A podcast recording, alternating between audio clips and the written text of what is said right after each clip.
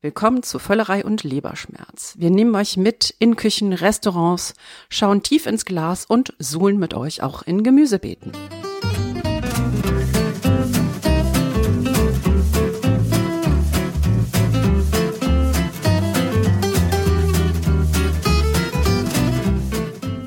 Herzlich willkommen zu einer neuen Ausgabe von Völlerei und Leberschmerz, eurem Podcast über Essen, Trinken und den ganzen anderen Rest.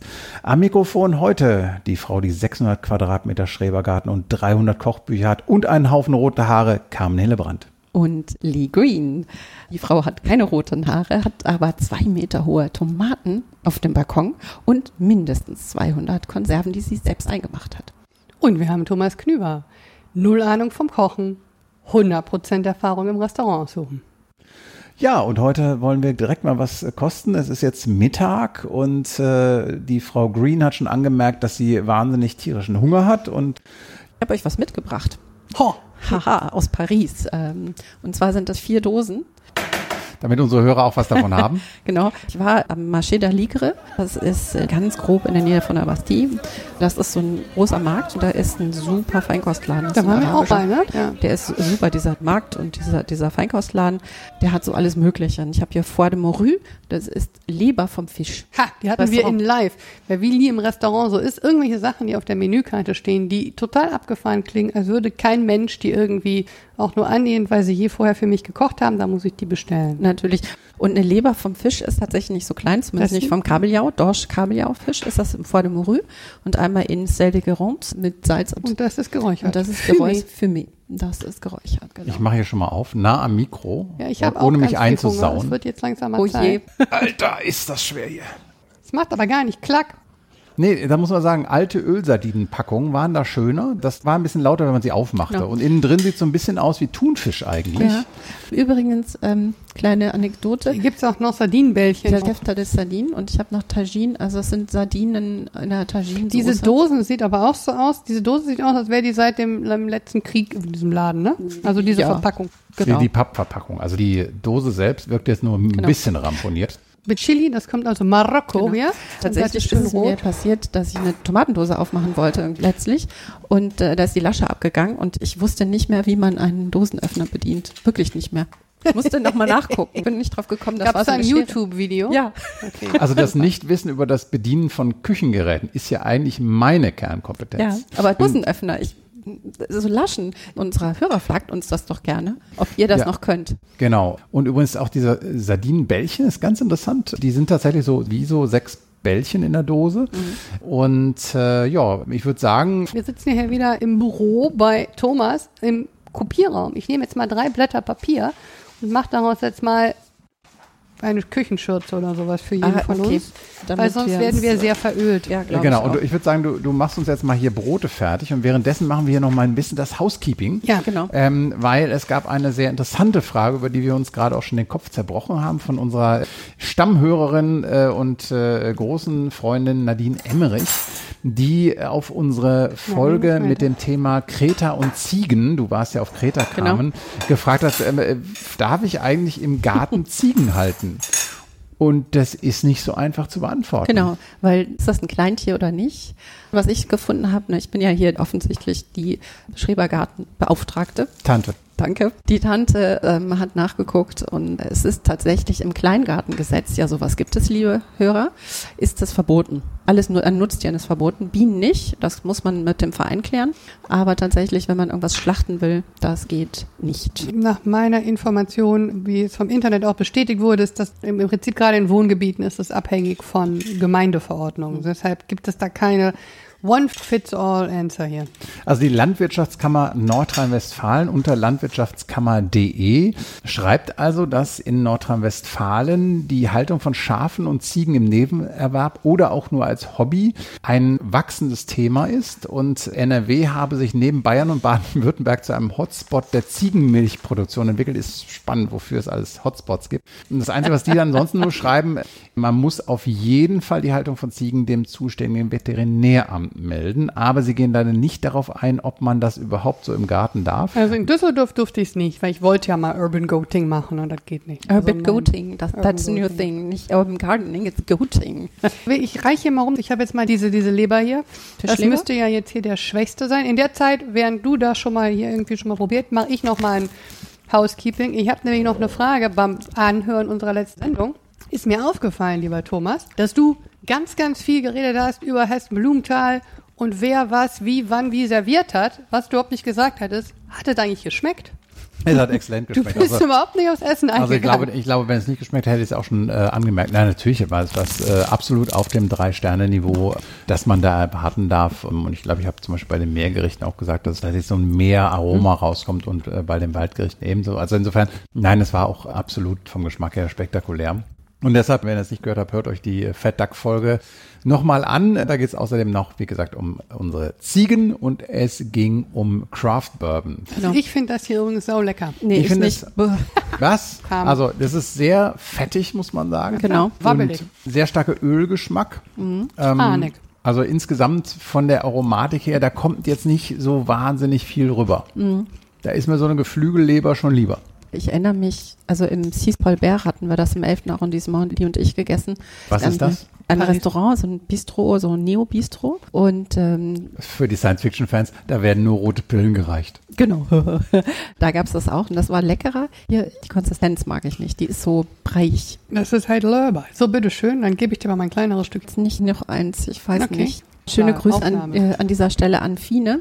Der hat mich gesagt, dass er das toll findet, wenn wir verkosten. An Daniel Fine? Genau. Das finde ich. Das ist ein Podcast, können Sie übrigens hören, bei der Rheinischen Post. Von Fine. Mhm. Den finde ich jetzt nicht so gut. Fand ich ihn vorher besser. Okay. Wird dir besser schmecken hier kam, weil der mhm. ist irgendwie weniger eigenständig. Bei beiden Fischleber-Varianten, bei denen sind wir jetzt, muss ich jetzt aber auch ganz ehrlich sagen, ist mir so eine öde Sardine eigentlich viel lieber. Ich finde, das ist jetzt so ein bisschen langweilig. Ich finde das schon ziemlich geil. Das mm, ich weiß, wer das mit nach Hause nimmt. Hat gute Nuancen. Das sind offene Dosen mit sehr viel Öl und sehr viel Fischleber. Ich bin gespannt, wie Lee das auf dem Fahrrad nach Hause nehmen möchte. Der hat sogar eine Erntestange. Ich habe eine Erntestange, eine zwei Meter, zehn Meter lange Erntestange auf dem Fahrrad transportiert, plus 10 Liter Eimer Pflaumen plus 50 Kilo Äpfel. Ja. ja. aber was davon war offen und könnte rauskippen? Ach, das ist nicht so schlimm. Fisch, das liegt bei mir in der Familie. Fisch in Dosen ist ja meins. Alles in Dosen. Wie, was ja liegt bei dir jetzt in der Familie mit Fisch in Dosen? Mein Ur Urgroßvater hat 1888 in der Tschechei, also jetzigen Tschechei, damals Sudetendeutsche Region, hat er die erste Fischkonservenfabrik der jetzigen Tschechei gegründet. Nein. Gibt es die noch? Nein, die gibt es nicht mehr. Die ist dann ähm, nach dem Zweiten Weltkrieg war das dann mit sudetendeutschen äh, Abstimmungen nicht mehr so gewünscht und dann ähm, wurde diese Fischfabrik auch eingestampft. Aber sie war die erste Fabrik, hat viele, viele, viele Jahre, viele, viele Dosen Fisch gemacht. Kala, Fischfabrik, die Werbung habe ich zu Hause. Ne? Hm. Jedes Kind, jeden Tag ein Bückling. Jawohl. Was ist denn Bückling? Ein Bückling ist ein kleiner Fisch. Gibt es okay. auch noch jetzt geräucherten Bückling. Mhm. Okay. Ich mache Bückling zum Beispiel als Pastete. Ich nehme einen Bückling, Frischkäse und zermanscht den einfach zusammen. Also so eine Dose Philadelphia, mhm. eine Dose geräucherten Bückling aus dem mhm. Supermarkt, zusammenmanschen, bisschen Frühlingszwiebel drüber. Geiler Dip lecker. bei mhm. jeder Party. Mhm. Ist interessanterweise immer der, der am meisten nachgefragt wird. Und wenn mhm. ich den Leuten dann sage, das ist Bückling, dann gucken die mich immer groß an. Ich kenne den nur geräuchert, ehrlich gesagt. Den, den gibt es ja relativ häufig. Ja, ja, der ist ja in der Dose. Aber wir haben ja noch Sardinen hier. Wir haben uns vorher auch darüber unterhalten, das ist ja das große Ding. Sardinen aus der Dose und zwar Jahrgangssardinen. Ja, genau. Also die gibt es ja im Moment ständig in äh, Restaurants und zwar quer über alle Gastronomiestufen hinweg. Also ich hatte schon Jahrgangssardinen in einem Sterne-Restaurant und genauso in einer unserer Haus- und Hof-Bistro, Querstrich Brasserien, dem Hülsmann in Düsseldorf. Da gibt's halt auch jetzt als Vorspeise Jahrgangssardinen auf Schwarzbrot. Mit einem Mal reden alle davon und bieten es an. Ich finde das schon erstaunlich, weil ich das eigentlich immer nur mit meiner Kindheit verbinde. Ich glaube, in Berlin gibt es ja auch eine, ganze Sardinenbar. Da gibt es wirklich nichts anderes, außer wir machen die Sardine auf und liefern dir dann das Weinpairing dazu. Diese Kultur, wir machen eine Dose auf und essen das, da ist ja geiles Zeug drin. Wenn du nach Spanien ja. gehst oder so, was die nicht alles in Dosen haben, das zu niederknien, ja. Mhm. Also da brauche ich in auch Portugal auch. Das ist lecker jetzt, äh, das die Sardinen die, mit Tagine, ne? Tagine, also ein bisschen Tagine. Gemüse drin ist, aber hauptsächlich ist so scharf, ja. Scharf, ja. Mhm. Das finde ich aber zu scharf. Ich habe diese Bällchen noch gar nicht gegessen. Aber die Bällchen sind noch besser dann. Nee, die Bällchen auch gar nicht mal. Ja? Also ich finde, das schmeckt ganz schlimm. Zu viel Kreuzkümmel. Das Spannende ist ja tatsächlich, dass diese Jahrgangssardinen äh, sind also kein Scheiß, sondern die, die unterscheiden sich von den anderen Sardinen meistens dadurch, es gibt sicherlich auch welche, die da ein bisschen betrügerischer unterwegs sind, aber meistens dadurch, dass sie eben äh, im Herbst gefangen werden. Da sind sie nämlich fetter und somit mhm. aromatischer. Und dass sie äh, direkt auf den Schiffen verarbeitet werden und nicht erst noch eingefroren. Mhm. Und sie liegen meistens lockerer, sodass das Öl und die mögliche damit verbundene Würzung besser in den Fisch eindringen können. Mhm. Und das soll dann den höheren Preis rechtfertigen. Kostet relativ viel, ne? So eine Dose. Ich glaube, so, so fünf Euro ungefähr. Mhm. Finde ich jetzt aber auch ehrlich gesagt, ist okay. Das, das ist mit Brot dann äh, fast eine vollwertige Mahlzeit. Mhm. Mir brennt übrigens gerade dieses Chili-Sardinenöl hier den Hals weg. Also ich muss jetzt diese, diese, diese Bällchen hier mit der Gabel essen, weil die verfallen mir sonst. Bin, bin mit Sardinen auch emotional verbunden, weil ähm, Okay. Erzähl. Nee, ich habe hab ja einen Sommer lang in, in Kalifornien studiert, in okay. Berkeley. Berkeley ist nicht so weit weg von Monterey. Und Monterey ist ein Ort, der durch, äh, durch die Cannery Row Welt bekannt geworden ist. Das war nämlich äh, die angeblich erste industrielle Verdosung von Sardinen Nachdem sie das schon ganz lange in der Sudetenland gemacht hatten. Naja, die Größe ist vielleicht dann noch, noch mal ein bisschen was andere. Also Monterey war halt schon so, so ein Zentrum und äh, John Steinbeck hat das in einem großartigen Roman, der heißt auch Cannery Row, Straße der Ölsardinen, festgehalten. Ganz, ganz tolles Buch. Und wenn ich das richtig erinnere, äh, Hörer dürfen mich da gerne korrigieren, war es halt so, dass all das mit einem Mal den Bach runtergegangen ist, weil plötzlich die Sardinen ausblieben da vor der Küste. Habe ich auch schon mal gelesen. Ich finde äh, Sardinen eigentlich immer toll, außer dem, was wir heute hier haben. Also Thomas, bin ich voll bei dir, das Ding ist viel zu scharf. Du isst die Köfter, niemand isst diese Sardinen. Und du isst die vor. Und ich esse die vor und alles also ist gut. lieber. Genau. Ah, so, da haben wir es so. nochmal wieder geklärt. Wir sind uns ja meistens einig. Ja, ja, doch schön, ne? Ja, Tolles nee, Team. Nee, wir müssen endlich mal eine Folge machen über nachhaltiges Essen. Da werden dann Lee und ich uns kibbeln. Wir müssen uns mehr streiten. Das ist doch auch unterhaltsamer, oder? Für den Hörer. Ja. Und überhaupt. Dann ein anderes Mal. Wir, wir essen jetzt mal ein bisschen. Wir essen jetzt erstmal.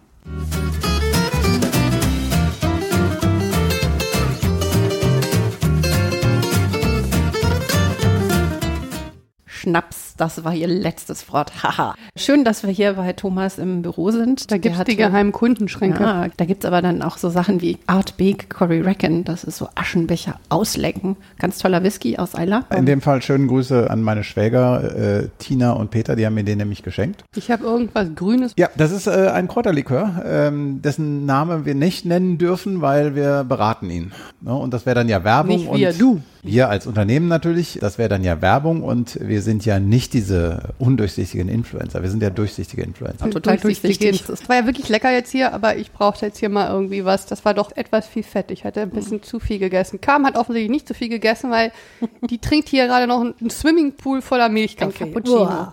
Der Kaffee-Nazi Lee die hat ja sechs Jahre in der Toskana gelebt, weiß genau, und ich weiß das auch, ich bin ja nicht in Italien, dass man nachmittags keinen Milchkaffee oder irgendwas. Also wirklich, also Milch, Cappuccino trinkst du halt zum Frühstück, weil da ist halt Energie. Es ist auch, wenn du einen normalen italienischen Cappuccino trinkst, normale Größe, das hat genug Kalorien, dass du fünf europäische Treppenetagen laufen kannst. Hast du ja? das ausprobiert?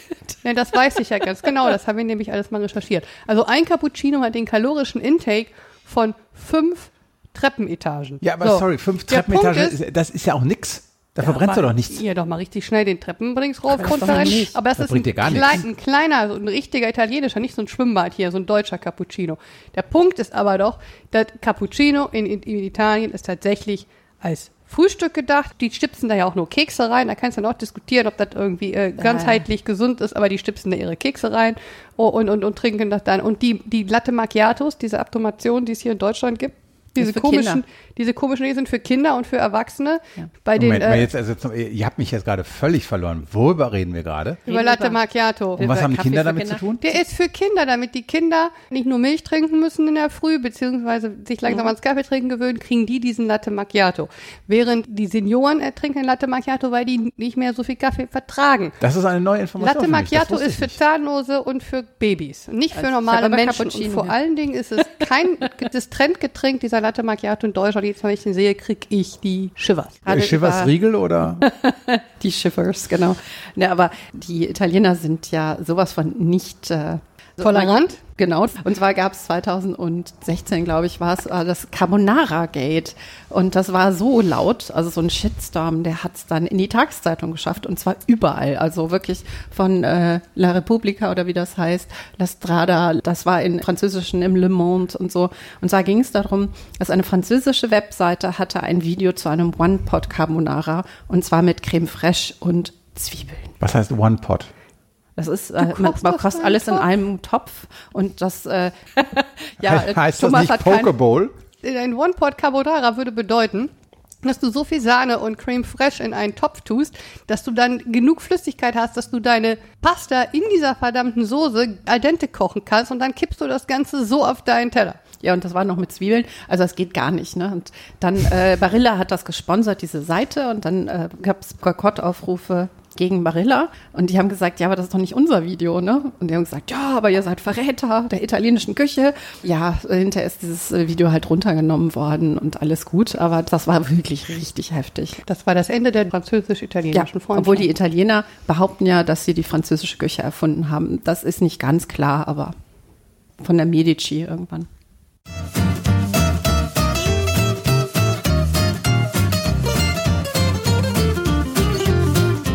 So, meine Damen, jetzt habe ich mal eine kleine Quizfrage für euch aus meinem Bereich der Gastronomie. Wer ist für euch, eben, ich habe kaum was gesagt, weil bei Kaffeefragen, ich trinke sowieso immer schwarz. Wer ist der Koch in Deutschland mit dem ungewöhnlichsten Lebenslauf? Tim Rauer, klar.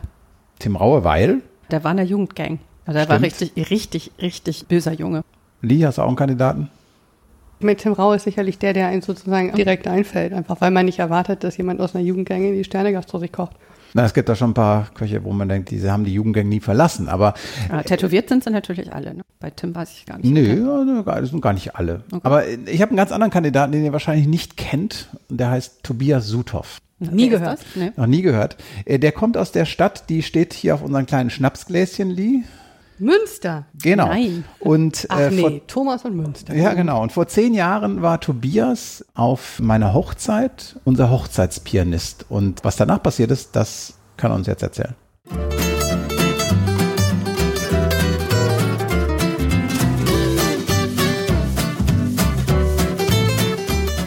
Kurz darauf erschien ein Kochbuch von dir, Tobias. Und was passierte dann? Tja, vom Kochbuch ausgehend, das war damals im Wesentlichen finanziert von der Bioindustrie, weil die hatten einen Kumpel von mir, der da sehr aktiv ist und der eine super Biomarktkette hat, der hat mich angesprochen, hat gesagt, pass mal auf, wir haben immer nur so Kochbücher mit Couscous und, und Haferschleim und so weiter drin, es muss irgendwas passieren, also wir brauchen nicht nur die Gesundheitsfanatiker mit, mit dem dicken Strickpullover, sondern wir brauchen auch dringend eine andere Ausrichtung. In anderen Ländern war das schon super hip, in Deutschland ging das gerade da so los. Ob ich denn nicht so ein High-End-Kochbuch machen könnte, das wurde dann finanziert von denen äh, da habe ich halt etwas höherwertige Rezepte und ich habe auch tatsächlich gewagt, Fleisch einzusetzen, weil die haben halt auch Fleischtheken. Und dieses Buch ist relativ gut angekommen. Da sind viele Leute auch über dieses Buch dann ans Kochen gekommen, haben mich angesprochen. Ich habe viel Kontakt plötzlich in der Szene so bekommen. Ich war vorher schon immer begeisterter Esser, also bin auch wirklich viel in gute Restaurants gegangen, um einfach dort Erfahrung zu sammeln. Habe immer sehr gerne gekocht und dann habe ich das immer mehr angefangen, so in meinen eigenen Job zu integrieren du hast mich nur als Pianisten kennengelernt, mache ja auch Kabarett und da ist dann immer mehr so der Gedanke gereift, dass das Kochen eines der wichtigsten Themen in meinem Kabarettprogramm wurde. Also eigentlich hatte ich noch gar nicht so richtig auf dem Schirm, dass das Kochen selber für mich so relevant mal werden könnte. Und dann hörte ich mit einem Mal, du kochst jetzt dann so richtig in einem Restaurant. Ja, das, das war dann etwas später. Also dazwischen noch eine Stube, die halt auch nochmal ein wichtiger Faktor dafür war, war eigentlich der Lehrauftrag bei uns an der Fachhochschule in Münster bei den Ökotrophologen. Die hatten nämlich dieses Kochbuch in der Hand bekommen und kamen dann zu mir und sagten, Mensch, das war der äh, Guido Ritter und der Fritz Dittgemeier. Können Sie sich vorstellen, bei uns auch zu unterrichten? Wir haben gesehen, Sie machen da so viel naturwissenschaftliche Anklänge in dem Buch ich habe ja auch mal irgend Medizin studiert, deswegen so ein bisschen Ahnung hatte ich da schon und äh, haben die mich gefragt, ob ich mir das vorstellen kann. Ich habe gedacht, geil. Ohne abgeschlossenes Studium, Hochschule, einen Lehrauftrag, Hammer, musst du machen. Sofort Ja gesagt. Und da habe ich angefangen mit ISWAS, einem Kurs, wo ich den Studenten die Zusammenhänge zwischen Naturwissenschaften und Kochen beibringe. Ist übrigens einer der heißesten Kurse dort in der Fachhochschule. All dieweil, erste Stunde machen wir tatsächlich richtig knallhart naturwissenschaftlichen Unterricht. Also was weiß ich, wenn wir Eiweiße, Proteine, Bindegewebe durchnehmen, dann geht es um die Strukturen, bla bla. Also wird auch prüfungsrelevantes Zeug gelehrt. Und dann gehen wir aber in die Herd und kochen dann dazu etwas, dass man sozusagen auch in vivo erlebt, wie das ist, wenn man das, was wir gerade theoretisch gelernt haben, umsetzt am Herd. Das ist immer so ein dreieinhalbstündiger Kurs. Die dritte Stunde ist das Schönste. Dort hat nämlich der Dekan damals das Alkoholverbot aufgehoben. Das ist der einzige Kurs an der Fachhochschule, in dem auch Wein getrunken werden darf. Und ihr werdet es nicht glauben, es ist deswegen auch einer der beliebtesten. Also ich glaube, ich halte den Rekord beide Kurse mit jeweils 16 Teilnehmern. Das gibt ja immer so einen Zeitpunkt, wo die Kurse dann zum Eintragen, dass man den dann Platz bekommt, freigegeben werden. Nach 16 Sekunden waren irgendwie beide Kurse einmal voll. Liegt nicht an mir, es liegt am Wein, das ist schon klar. und am Essen. Und das war eigentlich so die Achse, worüber dann der nächste Schritt entstand. Ich habe dann irgendwann das Angebot bekommen, in einem Haus, in dem ein Stern, ein Michelin-Stern existierte, dort zu kochen. Die Leute, die das gemacht haben, das waren die westfälischen Stuben in der Surenburg, die haben bei mir zweimal auf einer Show gegessen, auch mal privat, haben gesagt, weißt du was, das, was du da kochst, ist so geil. Kannst du dir vorstellen, einfach unsere Sterneküche zu übernehmen und die weiterzuführen?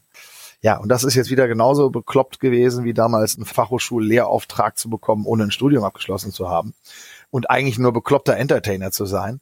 Wenn man dann jetzt auch noch das Angebot bekommt, in einer Küche einzusteigen als Küchenchef, die einen Stern schon hat, dann ist es natürlich äh, die Gelegenheit. Das Leben bietet einem immer wieder tolle Möglichkeiten, um zu lernen. Ich glaube, das Einzige, wozu ich auf dieser Welt bin, ist zu lernen. Wie muss man sich das vorstellen? Du fängst mit einem Mal da an zu kochen. Ein Stern bedeutet ja, da ist ja zumindest eine kleinere Brigade auch mit am Herd. Wie erfreut waren die, dass da plötzlich so ein Zirkusartist Ihnen was erzählen will?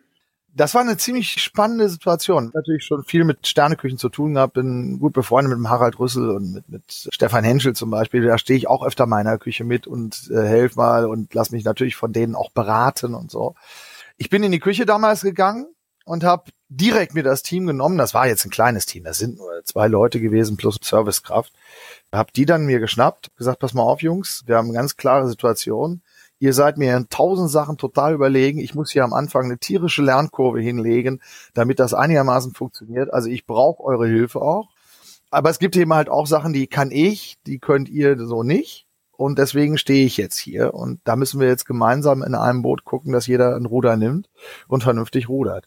Ich habe auch von Anfang an klar gemacht, dass ich da nicht jetzt diese Rolle eines Küchenchefs, von wegen jetzt hole ich hier die, die heißen Bratlöffel und hau dem irgendjemand auf den Hintern oder so, aller Raue vor 20 Jahren oder so, gleich klar gemacht. Es geht hier darum, wir haben ein gemeinsames Ziel, hier richtig geile Küche zu liefern. Wir haben auch das gemeinsame Ziel, die Leute glücklich zu machen. Und alles andere ist dem total untergeordnet. Also alles andere spielt einfach keine Rolle.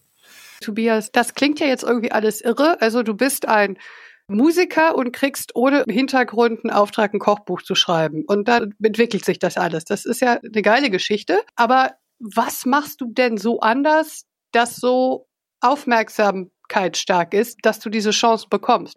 Du musst ja irgendwas anders denken oder anders machen als der Rest der Küchenszene. Also als ich auf der Nacht der Sterne war, da um das Jäckchen zu kriegen, da guckten mich die Leute schon ziemlich schräg an, die mich nicht kannten. Die, die mich kannten, waren ja extrem freundlich und freuten sich total, so ein Knallkopf sozusagen da zu sehen, der da ja nicht mit ihrem Stallgeruch ankommt. Ich glaube, was die, die entscheidenden Punkte sind, ich habe eine ganz große Lebensbegeisterung. Und zwar wirklich im wahrsten Sinne des Wortes eine Lebensbegeisterung. Ich bin total fasziniert von all dem, was mir das Leben bietet, auch gerade im sensorischen Singer, im Bereich Sehen, Hören, Fühlen, Schmecken, Riechen. All diese Dinge sind für mich wahnsinnig wichtig. Ich glaube, dass ich das immer ganz intensiv kultiviert habe. Dann bin ich jetzt nicht völlig doof. Ich glaube, das ist auch ein Vorteil. Und die Blickrichtung, wie ich an das Kochen rangehe, ich glaube, die unterscheidet sich dadurch, dass ich eben nicht den typischen Weg gemacht habe als Koch. Lehre, dann gehe ich in das Haus mit den zwei Sternen da, dann gehe ich noch mal in die Schweiz in ein großes Hotel und dann mache ich noch mal den Sprung über den Teich oder irgend sowas. dadurch, dass ich eben genau nicht diesen üblichen Werdegang gemacht habe, habe ich einen sehr unkonventionellen Ansatz. Für mich ist Kochen ganz stark naturwissenschaftlich geprägt.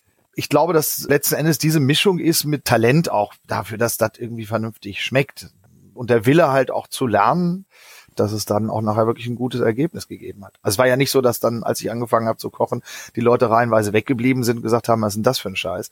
Eher im Gegenteil, es waren sehr, sehr, sehr viel positive Resonanz, die wir bekommen haben. Kann man denn sagen, dass der gemeinsame Nenner zwischen der Musik, dem Kabarett und dem Kochen, ist das sozusagen vielleicht dein besonderes Können, besonders gut Emotionen einzufangen und in dem Fall auf den Teller zu bringen? Wenn ich vor dem Publikum stehe und ich mache eine Show, dann ist es ja auch so, dass ich ganz genau in der Dramaturgie überlege, wie, an welche Stelle positioniere ich jetzt einen Song, der die Leute plötzlich zu Tränen rührt. Dieses Spielen mit den Emotionen, das kannst du genauso auch auf dem Teller machen. Insofern, ich glaube, grundsätzlich ist der Ansatz, den man als Künstler und ich finde, Kochen ist eine Kunst. Der Ansatz, den man als äh, Künstler dort verfolgt, das ist, glaube ich, das, was, was äh, nachher bei mir auch in der Küche wieder umgesetzt. Ich weiß zum Beispiel, dass ich meine Menüs, ganz stringent Show-konzeptmäßig eingeplant habe. Wann muss was Spannendes passieren? Wann muss ich die Leute auch wieder beruhigen? Und wann muss ich die Leute rühren? Und, und die Teller bei mir haben auch immer Geschichten. Also es ist nicht so, dass ich da hingegangen bin und einfach nur einen Teller abgeliefert habe, sondern da war immer eine ganz große Geschichte hinter jedem Teller, weil ich mir überlegt habe, was macht diesen Teller besonders? Und das sind oft auch Geschichten zum Beispiel von den Produzenten. Wir haben ja in dieser Küche, weil wir dem ISON, das Institut für nachhaltige Ernährung, untergeordnet sind, haben wir ganz stark, das ist sowieso eines meiner wichtigsten Themen, ganz stark auf Nachhaltigkeit und ökologische Nachhaltigkeit und äh, trotzdem guten Geschmack halt äh, gelegt. Da gibt's tausend solche Geschichten. Wenn ich dann irgendwie das Schwein persönlich kannte, was meistens der Fall war, oder die Kuh persönlich kannte. Ich habe alte Weidekuh serviert. Macht ja keine Sau, dass du dann eine Kuh nimmst, die schon 14 Jahre alt ist, die ordentlich gelb ist, also das Temperaturfett schon hat und so. Das ist jetzt eigentlich was, was in der Sterneküche nicht üblich ist. Aber wenn man das serviert und vernünftig macht, dann hast du auch diese Geschichte dahinter, dass du sagen kannst, pass mal auf, diese Kuh ist 14 Jahre alt geworden, bevor du die jetzt isst und hat ein glückliches Leben gehabt. Das ist schon geil.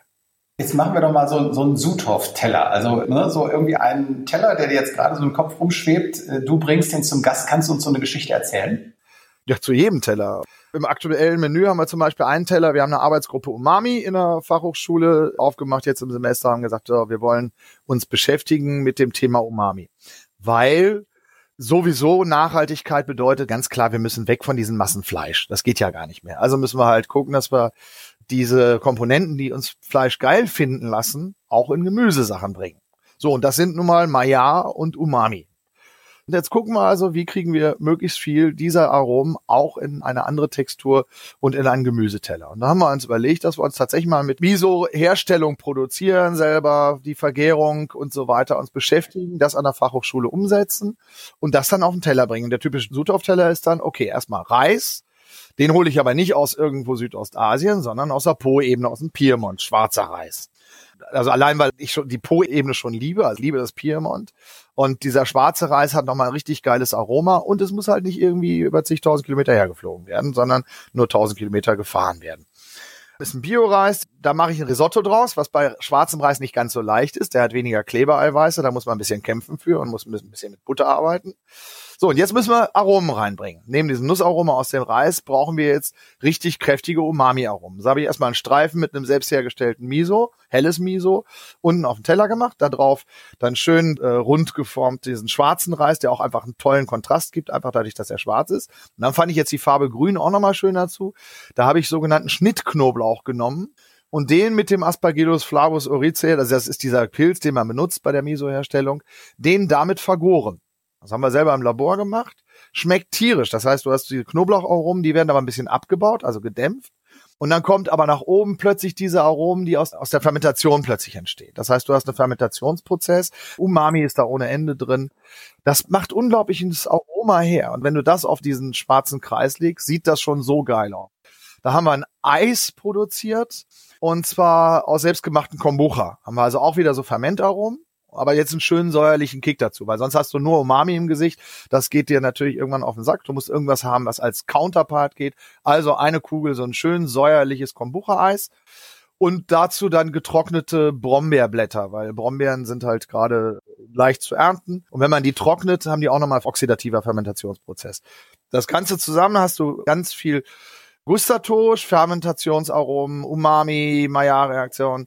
Dann hast du gleichzeitig aber auch die frischen Aromen und du hast nochmal als kleinen Gag obendrauf das Knusprige von der Sensorik durch die getrockneten Brombeerblätter.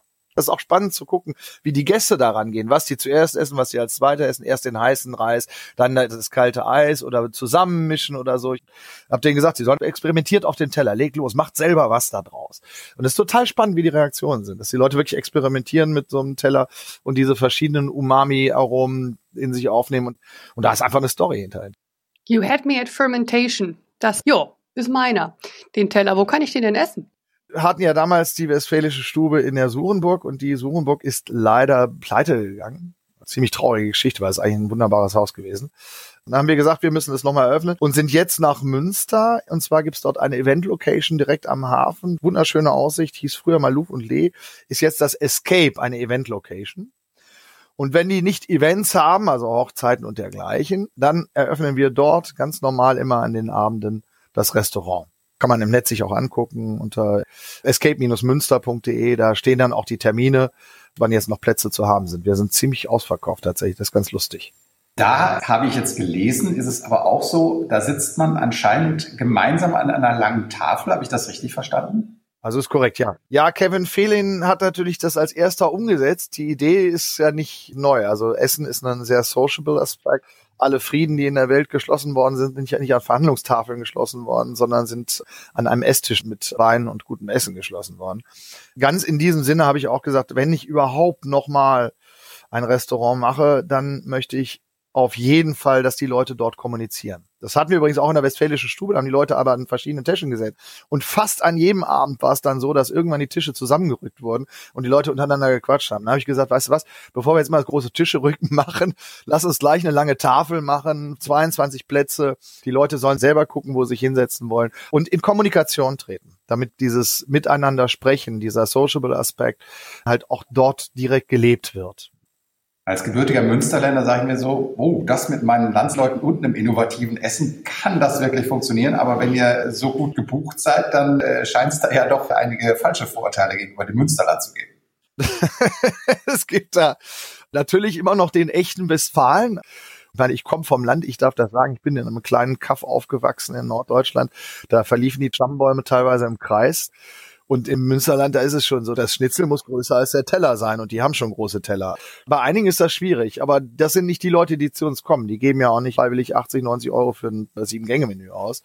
Aber es gibt auch immer mehr Klientel in Münster, die auch am guten Essen interessiert sind, was sich leider nicht in der Restaurantszene in Münster widerspiegelt. Im Gegenteil, da haben halt viele, die bessere Küche machen, eher Schwierigkeiten. Da muss noch ein bisschen Erziehungsarbeit beim Westfalen geleistet werden. Ich hoffe, wir tragen zu der Erziehungsarbeit bei. Jetzt habe ich aber noch mal eine Frage. Also, wenn du dann das so als soziales Event inszenierst, was ist denn dann deine Rolle an so einem Abend? Bist du dann in der Küche oder bist du dann als der alte Entertainer Showman dann auch vorne mit im Gastraum und präsentierst die Gänge oder bist du hinten und das Zeug wird einfach präsentiert? Lee, ich sag dir das ganz ehrlich direkt an dieser Stelle. Wenn ich so einen Abend hinter mir habe, bin ich so dermaßen gerädert und geplättert, als hätte ich eine drei Stunden Volldampfshow irgendwo in einer großen Halle in Frankfurt gemacht. Es ist wirklich so, dass äh, ich dann um 13.30 Uhr ungefähr in die Küche komme die Vorbereitungen losgehen. Wir machen natürlich ganz, ganz viele Sachen direkt auf den Punkt da. Es gibt natürlich auch Sachen, die wir vorbereitet haben. Ich habe bloß zwei Mann in der ganzen Küche plus einen Spüler, also mehr haben wir gar nicht. Da ist auch nicht mit Pinzette und 15 Handgriffe, ich kann hier nicht den Bühner machen sondern ich muss echt aufpassen, dass ich da halt eine begrenzte Anzahl an Handgriffen habe, mit dieser begrenzten Anzahl an Handgriffen einen möglichst effektvollen und schönen und interessanten und spannenden Teller für die Leute servieren. Und ja, ich gehe zu jedem Gang raus, erkläre den Leuten, was das ist, erzähle die kleine Geschichte und das ist auch das, was die Leute haben wollen. Also die meisten äh, kommen hinterher und sagen, kannst du uns nicht noch ein Lied singen? Das, Singst du? Ich singe da nicht, obwohl bei der Eröffnung habe ich das tatsächlich getan. Habe ich noch das Klavier mitgenommen und ich war nachher so müde und so platt, dass ich überhaupt nicht so auf die Kette kriegte. Und da war auch noch ein Gast da, der sagte, meine Frau, die singt ganz toll, können Sie nicht. Schon stand sie da. Es war aber schön. Wir haben dann Autumn Leaves gespielt in einer mir bis dahin unbekannten Tonart und war alles gut. Nein, also an dem Abend versuche ich dann doch mich darauf zu konzentrieren, das Theaterstück Wir essen heute beim Sudhof gut abzuliefern. Ja, da gehört auch dazu, dass ich rausgehe und mit den Leuten direkt spreche und sag, pass mal auf, hier der Teller, das ist eine geile Nummer, weil ich dies Huhn, Huhn verwendet doch keiner mehr in einer edlen Küche, normales, ganz normales westfälisches Huhn. Und dann auch noch den Bollen. Und da haben wir die Haut abgezogen, die haben wir getrennt, davon knusprig gebraten, wir lernen ja von den Chinesen. Und so weiter und so fort. Da haben die Leute dann eine Geschichte. Und wenn die dann nachher hinschmecken aufgrund der Geschichte, lernen die so viel, das macht den Leuten einfach Spaß. Das ist meine Rolle da, aber ich stehe dann in der nächsten Sekunde wieder am Herd, sitzt dann da, versucht da irgendwelche Sachen auseinander zu klamüsern, schneide noch mal eine Karotte oder was weiß ich halt. Ne, so. Es ist dann richtig neun Stunden, zehn Stunden Volldampf. Eine letzte Frage von meiner Seite. Wenn du sagst, die Leute lernen, was ist denn das Aha-Erlebnis, was du Leuten mit deiner Küche vermitteln willst? Ich glaube, dass, dass wir natürlich einen Wandel haben müssen. Also es gibt so eine Untersuchung über die, die allerwichtigsten Bedrohungen oder die schlimmsten Bedrohungen der Menschheit und diesen Survey, den macht man so alle zwei, drei Jahre bei, ich glaube, die Zahl ist zigtausend Wissenschaftlern, um zu gucken, was die großen Gefahren für die Menschheit sind. Und wenn man jetzt guckt, was aktuell die Wissenschaftler angeben, dann ist ganz interessant, dann ist es nicht die Klimadebatte, der Klimawandel ist zwar auch wichtig, ist auch ganz, ganz bedrohend, aber ist etwas, was man relativ gut im Griff haben kann. Braucht man einfach nur Energie produzieren, ohne dass wir CO2 produzieren. Dann ist das Ding gelöst. Also das ist eine Sache, die ist relativ monodimensional und die kann man schnell anpacken. Tun wir ja auch. Bei der Größenbedrohung aber nach Einschätzung der Wissenschaftler ist es heutzutage so, dass es in erster Linie der Artenschwund ist. Und das Verrückte ist, dass unsere Art, Essen zu produzieren, der größte Verursacher dieser Problematik ist. Das heißt, wir müssen wir müssen einfach, um das Überleben der Menschheit, das Überleben des Planeten zu gewährleisten, müssen wir einen radikalen Wandel machen. Und dieser Wandel heißt auch, wir müssen unser Essverhalten ändern. So, und wie macht man das? Wir müssen diesen Wandel durch Genuss initiieren. Wenn du den Zeigefinger hebst und sagst, Leute, hier, ihr darfst jetzt, das ist ja dieser berühmte Satz, unser täglich Schnitzel. Wenn du das mit dem Zeigefinger machst, dann hat das überhaupt keinen Zweck. Dann sind die Leute nicht bereit, sich zu verändern. Wenn du die Leute verändern willst, darfst du nicht Maßregeln, sondern musst Anreize setzen, musst sagen, wenn du aber das und das isst, das schmeckt total geil. Und das ist einer der ganz wichtigen Aufträge. Ich glaube, dass die nächste Revolution, die Nahrungsmittelrevolution, ich habe das mal vor zehn Jahren in diesem Buch schon mit dem Begriff Nahrungsmittelwende, den ja heute jeder verwendet, schon bezeichnet. Wenn wir die Nahrungsmittelwende äh, schaffen wollen, dann muss die Wende von den Eliten, das heißt von den Sternerestaurants ausgehen, von den besten Köchen, die die Welt hat. Und die muss dafür sorgen, dass jeder Töffel plötzlich merkt, wie geil das ist, richtig gut zu essen. Lerne kochen ist sozusagen die Message. Und das ist das, was ich auch in dem Restaurant versuche. Ich versuche den Leuten klarzumachen. Ich meine, zum einen, wenn so ein Töffel wie ich, der ja nie sowas gelernt hat, plötzlich auf einem sehr hohen Niveau den Leuten geiles Essen servieren kann, dann ist das ja auch schon ein Anreiz für die Leute zu sagen, ja, dann kann ich das ja vielleicht auch. Und das versuche ich auch. Wenn ich den Leuten das präsentiere, dann sage ich, die Geheimnisse, die hier passieren auf dem Teller, frag mich, ich erkläre dir alles. Ich habe kein Geheimnis, das kannst du alles lernen. Und die Leute, die da sitzen, sind fast alle auch Foodies und die Leute, die selber kochen und die kommen auch hinterher zu mir und fragen mich, sag mal, wie machst du denn sowas? Ich habe da neulich in der Küche und so. Und dann spreche ich mit denen und sage denen, wie ich das machen würde. Und das ist, glaube ich, eine, eine Message, die von der Sterneküche oder von der gehobenen Gastronomie ausgehen sollte. Und die leben wir dort neben den Sociable Aspects natürlich, dass das Entertainment ist. Die Leute haben natürlich viel zu lachen. Das heißt, wenn ich da jetzt wie so ein Küchen-Nerd reingehe und die Leute anpumpe, dass sie irgendwie den Teller nicht in der richtigen Reihenfolge essen, dann hat das auch keinen Zweck. Also es geht natürlich da um Genuss. Also Wandel durch Genuss ist das Kernding. Wunderbar, das war ein tolles Schlusswort. Äh, wir müssen uns äh, die Kamen dann mal schnappen und Tobias, wir müssen mal bei dir vorbeikommen. Und natürlich würden wir auch gerne deinen Weg da weiter verfolgen und so alle paar Monate einfach mal mit dir reden, wie sich so dieses Konzept weiterentwickelt hat. Sehr, sehr gerne. Da habe ich richtig Lust drauf. Vielen Dank, dass du dir die Zeit genommen hast und äh, ja, toi toi toi für die neue Westfälische Stube. Ja, danke schön und euch beiden auch nochmal toi toi toi für euren Podcast. Ich finde das total klasse. Ich bin mal gespannt, wenn ich das mal höre. Super. Ciao. Danke dir. Tschüss. Tschö.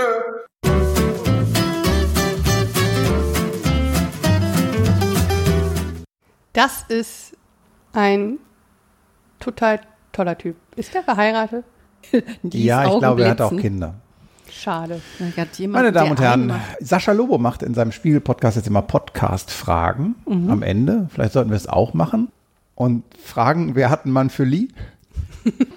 jemand, der muss aber. Nee, nee, nee, nee, das ist so ein ist das nicht. Die Ansprüche sind ziemlich hoch. Da muss ja, ja. jemand fermentieren können, da muss einer groß genug das sein, dass er einen Apfelbaum pflücken kann, mhm. so mit, ne, so. Also das ist schon schwierig, da ein Match zu finden, ne? ja, niemand hat ja gesagt, dass es einfach ist. Ja, das ist wahr. Hm. Also, Ihr wisst, was ihr zu tun habt. Liebe genau, ihr habt jetzt zwei Wochen Zeit, äh, uns Vorschläge zu machen äh, unter Völlerei Leberschmerz, natürlich mit OE, at gmail.com oder aber ihr kontaktiert uns auf Instagram, auf Twitter oder auf Facebook und äh, wenn ihr essbegeisterte Singles kennt, wo ihr sagt, Mensch, das wäre doch jetzt jemand für Lee, dann, äh, ihr müsstet das Gesicht von Lee jetzt gerade sehen, dann freuen wir uns auf Vorschläge und wir werden die Kandidaten dann vielleicht auch hier im Podcast noch wir testen. Wir tindern das live mit euch. Ja, eine Livestreaming einer Verpaarung von Menschen, die sich nur ein Blind Date live gestreamt, das hat noch keiner gemacht. Das ist groundbreaking. Daraus wird ein RTL-Format. Ja, und natürlich essen wir dabei und trinken. Gut, dann äh, bin ich ja mal sehr gespannt. Bis auf in zwei Wochen. S sind wir alle. Bis in zwei Wochen. Wir freuen uns aufs Wiederhören. Bis bald. Bis Tschüss. bald. Tschüss.